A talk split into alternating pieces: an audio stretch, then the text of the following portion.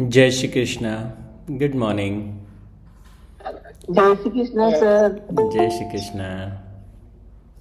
जय श्री कृष्ण जय श्री कृष्णा जी जय श्री कृष्णा।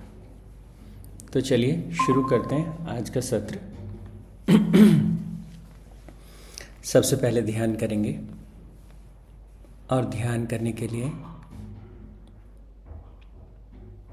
अपनी श्वासों पर अपने चित्त को केंद्रित करें, श्वास के आने और जाने को ध्यान से देखें। श्वास की लय को अनुभव करें।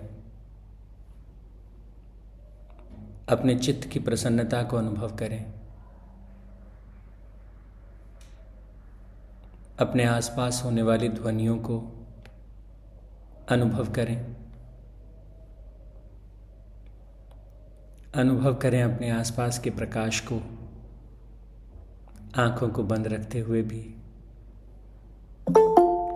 अनुभव करें हर प्रकार के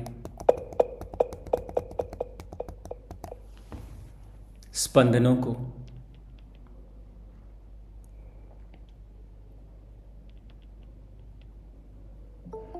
अनुभव करें एक गहरी विश्रांति अपने भीतर।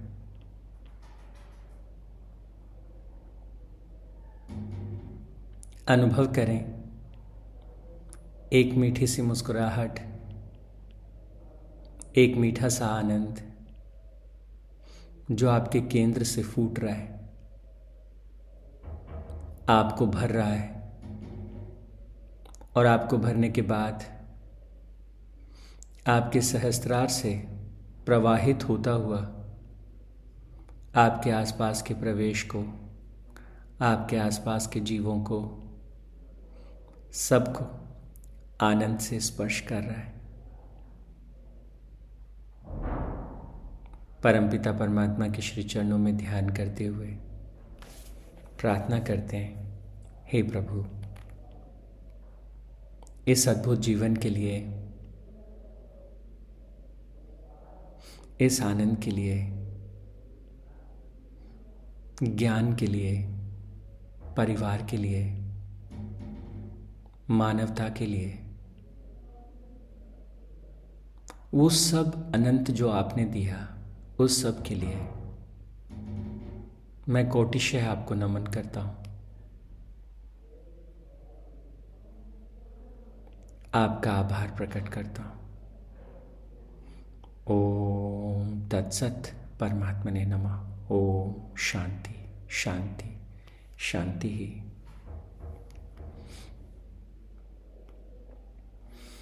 परमपिता परमात्मा के श्री चरणों में ध्यान करने के बाद अब हम लौटेंगे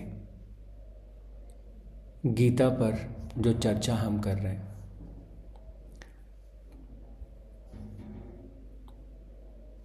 तो सूत्रों को समझना और सूत्रों के पीछे जो अभ्यास के लिए जो प्रोसेसेस बताए गए उन प्रोसेसेस को भी समझना, उनको भी पकड़ना।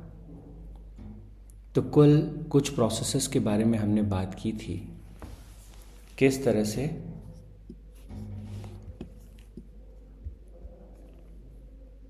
किस तरह से पहले अध्याय में, पहले सूत्र में, दूसरे सूत्र में अलग अलग सूत्रों में कैसे जीवन को निर्मित करने की प्रक्रिया को समझाया है? तो मैं सोचता हूँ, आज फ्राइडे है, अपन थोड़ा सा विमर्श करते हैं।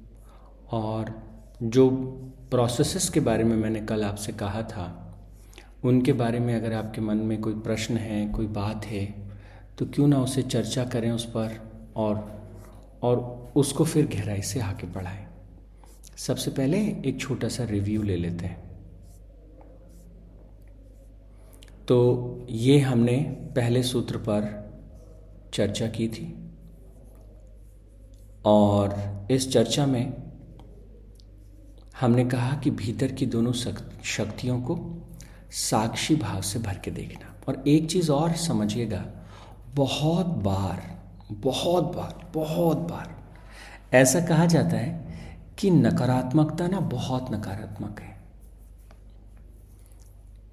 बी अवेयर फ्रॉम नेगेटिविटी ऐसा करते हैं ना? नकारात्मकता से भागो, अंधेरे से भागो, इससे दूर रहो। हमारे भीतर जो जो अविद्या है, हमारे भीतर जो अंधेरा है, हमारे भीतर जो दुख है, जो जिसे आप नकारात्मक कहते हैं उसको ठीक वैसे ही समझना, जब आप चलते हैं तो चलने में दो चीज़ें होती हैं। एक, जो बल आपके द्वारा लगाया जाता है, जो प्रयास आपके द्वारा किया जाता है। और उस प्रयास में जो भूमि है, वो एक घर्षण, जिसको हम फ्रिक्शन कहते हैं, वो क्रिएट करती है। ये जो घर्षण है, ये एक तरह की बुराई है। मतलब नो डाउट है ना? क्योंकि आपकी, आपका वो चलने का विरोध करती है। लेकिन बड़ी इंटरेस्टिंग बात है कि अगर उस फ्रिक्शन को, उस घर्षण को हटा दें तो फिर चलना मुश्किल हो जाता है। संभव ही नहीं रह जाता। तो अस्तित्व में नकारात्मकता को लेकर के बहुत बार हमें भ्रम होता है। क्यों है अपने भीतर ये? तो इसको this this evil which we experience within our self वो एक स्ट्रगल के लिए है। उस स्ट्रगल से ही जो श्रेष्ठ है, वो हमारे भीतर प्रकट होता है। जैसे घर्षण के बिना गति नहीं है, वैसे ही उसके बिना वो जो जो सृजनात्मक सृजन होना है, जो क्रिएट होना है, जब तक कुछ लय नहीं होगा, जब तक कुछ पिघलेगा नहीं, जब तक कुछ मिटेगा नहीं, तब तक किस चीज़ का सृजन होगा? क्या सृजित होगा? तो हमको समझ लेना चाहिए कि व्यक्ति के भीतर अनंत आकांक्षाएँ हैं, अपेक्षाएँ हैं अनंत वासनाएँ हैं। तो जब वासनाएँ मिटेंगी, कुछ मिटेगा तो कुछ प्रकट होगा। इस बात को हमें समझ लेना चाहिए। तो जो मिटाने की शक्ति है, वो मिटाने की शक्ति भी जो है, वो एक तरह से आपके लिए अद्भुत कार्य कर सकती है। बहुत सुंदर कार्य कर सकती है। तो हमारे भीतर की जो मिटाने की शक्ति है, उस शक्ति को भी हमें सकारात्मक तरीके से उपयोग करना चाहिए।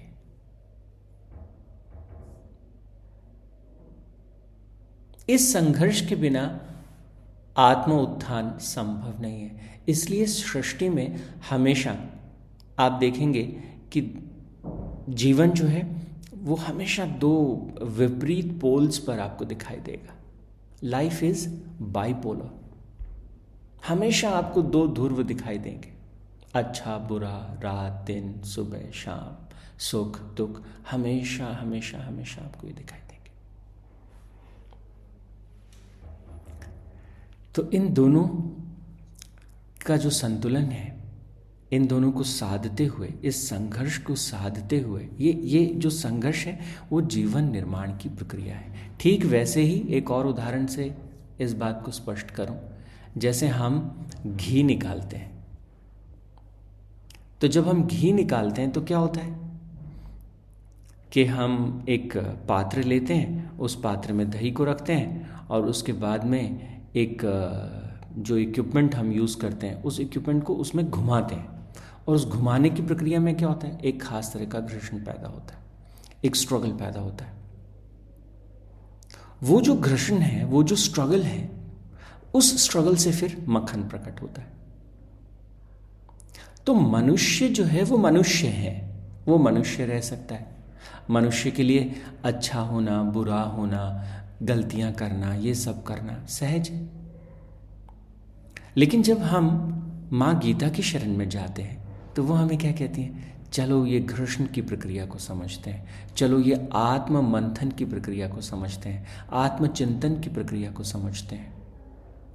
ये सारी विधियाँ जो है, क्या है, वो चर्निंग का काम करती हैं। वो बिलोने में जो घूमने का काम करती हैं। और वो जो चर्निंग की जो प्रोसेस है, उस चर्निंग की प्रोसेस से जो है, जैसे मक्खन प्रकट होता है तो चर्निंग की प्रक्रिया से ही व्यक्ति के भीतर देवत्व प्रकट होता है। अब हम कहेंगे कि वो देवत्व कहाँ से प्रकट होता है? क्या वो कहीं ऊपर से उतरता है? नहीं। क्या मक्खन जो है वो दही के ऊपर से कहीं प्रकट होता है? नहीं, वो तो उसके भीतर था। तो चर्निंग की प्रोसेस में क्या हुआ कि दही में से वो निकल करके और ऊपर आ गया। और ठीक यही होता है। हमारे रोम रोम में देवत्व जो है, जिसे हम डिविनिटी कहते हैं, वो भरी पड़ी है। हमारा सच्चा स्वरूप ही वही है। तो उस दिव्यता को चर्निंग की प्रक्रिया के द्वारा, जो आध्यात्मिक प्रक्रियाएँ हैं, जिनके बारे में कल हमने बात की थी, जैसे कि सेल्फ रिफ्लेक्शन आत्मविश्लेषण, बैठ के करना, देखना कौन सी शक्ति मुझ पर भारी पड़ रही है, कैसे पड़ रही है। आप चाहें तो इसे दिन में एक बार करें। अगर आप और गहरे से डूबना चाहते हैं तो हर पहर दो मिनट, पाँच मिनट का समय निकालें। हर तीन घंटे में दो मिनट, पाँच मिनट का समय निकालें और बैठ कर के आत्म विश्लेषण करें। पिछला पहर कैसा गया? कौन जीता? अगले पहर में मेरी सकारात्मक शक्तियाँ कैसे विजय होंगी? तो हम इसे नित्य क्रम में डेली जो हम करते, उसमें शामिल कर सकते हैं। उठते ही कर सकते हैं, सोते से ठीक पहले कर सकते हैं। लेकिन अगर हम और गहराई से चीज़ों को पकड़ना चाहते हैं, हर तीन घंटे में एक बार हम इसे कर सकते हैं। और मैं कुछ ऐसे साधकों को जानता हूँ जो हर घंटे इसे करते हैं। ये एक घंटा जो अभी गया, जो बीत गया, वो कैसा था? कौन जीता? सकारात्मक ऊर्जाओं ने अपना काम कैसा किया? जो दूसरी ऊर्जाएँ हैं, उन्होंने अपना काम कैसा किया? क्या निकल के आया? मैं थोड़ा आगे बढ़ा क्या? अगले एक घंटे में मैं क्या अच्छा करने वाला हूँ? कैसे इसको ठीक से साधने वाला हूँ? तो सेल्फ रिफ्लेक्शन और journaling writing down the main points और फिर मेडिटेटिव विजुअलाइजेशन अगले दिन के लिए हो सकता है, अगले पहर के लिए हो सकता है, अगले सप्ताह के लिए हो सकता है, अगले एक घंटे के लिए भी हो सकता है। How I am going to live my life What is the best possible way to live my life in next one hour in next three hours today tomorrow day after tomorrow in a day, in a, in a week, this month, this year, this decade, this life. तो meditative visualization, daily affirmations, what are the things I'm going to add to me? क्या है जो मेरा हिस्सा हो जाएगा क्या है जो मेरे भीतर उतर जाएगा और उतर जाना चाहिए तो गीता जी का कौन सा श्लोक, कौन सा अर्थ, कौन सा शब्द मेरी अंतरात्मा में उतर जाना चाहिए? किसे मैं घूंट घूंट करके पी जाना चाहता हूँ? उस वाक्य को पकड़ा, उसको साधा, उस शब्द की प्रार्थना की, उस वाक्य को बार बार बार बार अपने भीतर जो है उसको लाए। अगर लगा कुछ रुकावट है, कुछ दिक्कत हो रही है just asking your close friends seeking of like guidance from somebody who can lead you and then शास्त्रों की शरण में शास्त्रों का नियमित रूप से अध्ययन करना इससे क्या होता है? बार बार श्रवण करने से, बार बार सुनने से जो है, क्योंकि एक बार सुन लेने से और एक बार कह लेने से बात बनती नहीं है। जैसे एक बार भोजन कर लेने मात्र से हमारी भूख नहीं मिट जाती और एक बार पानी पी लेने से हमारी थ्रस्ट नहीं खत्म हो जाती। We need food again and again and we need water again and again and we need oxygen again and again the same way we need this wisdom again and again and again and again एक बार स्नान करने से शरीर पवित्र होता है पर that is not forever इसीलिए कहते हैं, ज्ञान की गंगा में भी डूबते रहना चाहिए, डूबते रहना चाहिए, डूब, दिन में दो, चार, पाँच डुबकियाँ लगानी चाहिए। So this is how it goes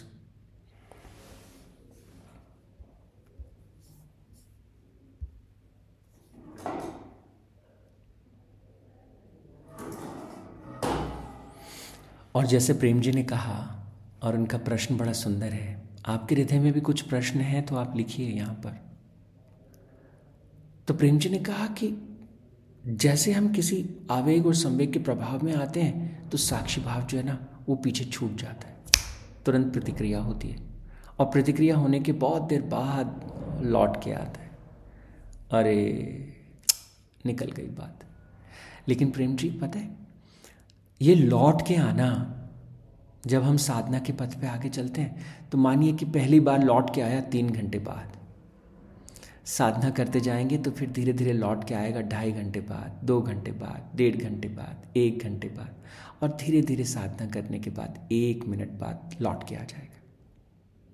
और हम अपने आप को ठीक कर पाएँगे। और धीरे धीरे धीरे धीरे तालमेल ऐसा बैठेगा कि हर संवेग और आवेग के समय वो साक्षी भाव बना रहता है।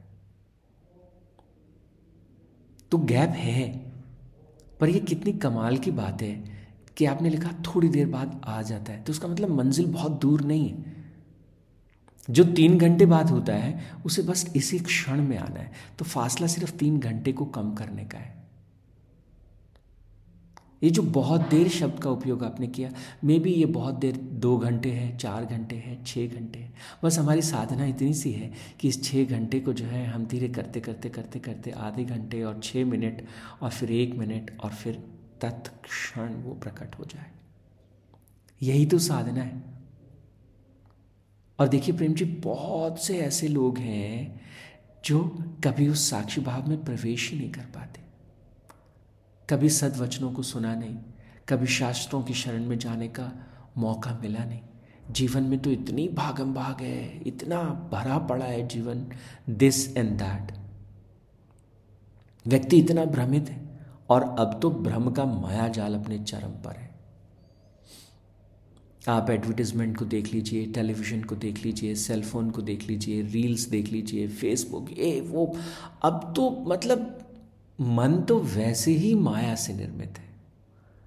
और अब तो क्या हो गया है कि उस माया के भीतर माया और बाहर माया और माया ही माया। इतना माया जाल पैदा हो गया है कि आज के समय में व्यक्ति के लिए थोड़ा सा ठहर पाना अपने लिए दस मिनट, बीस मिनट निकाल पाना सचमुच असंभव सा हो गया है। मैं तो कई बार आश्चर्य करता हूँ, आप सब लोग अद्भुत योगी रहे होंगे पिछले जन्मों में। इतने चार साल से, लगातार तीन चार साल से आप डेली बीस मिनट ये स्वाध्याय कर पाते हैं, हम सब लोग कर पाते हैं। ये ईश्वर की प्रेरणा के बिना संभव नहीं है। पूर्व जन्मों के कर्मों के बिना ये संभव नहीं है, ये आसान नहीं है।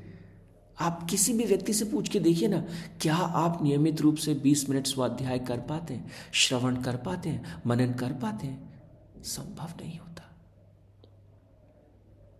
जन्म जन्मांतर के सही पूछो तो कुछ पुण्य कर्म होते हैं कि हम इस इस यज्ञ में अपनी आहुति नियमित रूप से दे पाते हैं।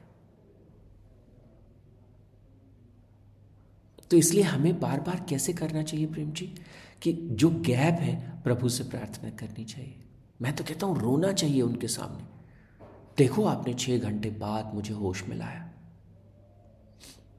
पर सुंदर बात क्या है? पूरा जीवन बेहोशी में जीने से तो अच्छा है थोड़ी थोड़ी देर बाद होश आता है।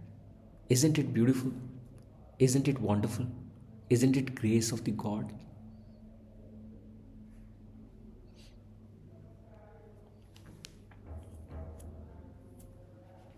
तो इसलिए इसलिए हम सब लोगों को जो है, वो डूबना चाहिए इस महासागर में।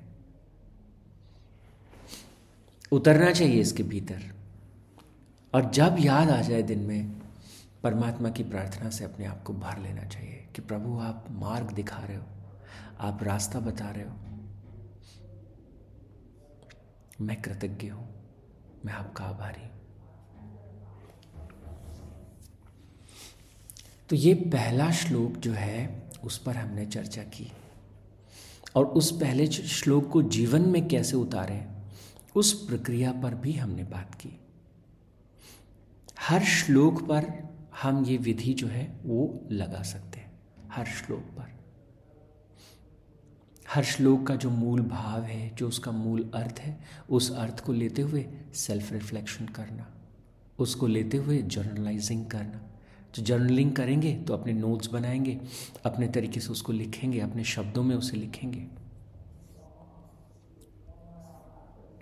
फिर क्या करेंगे?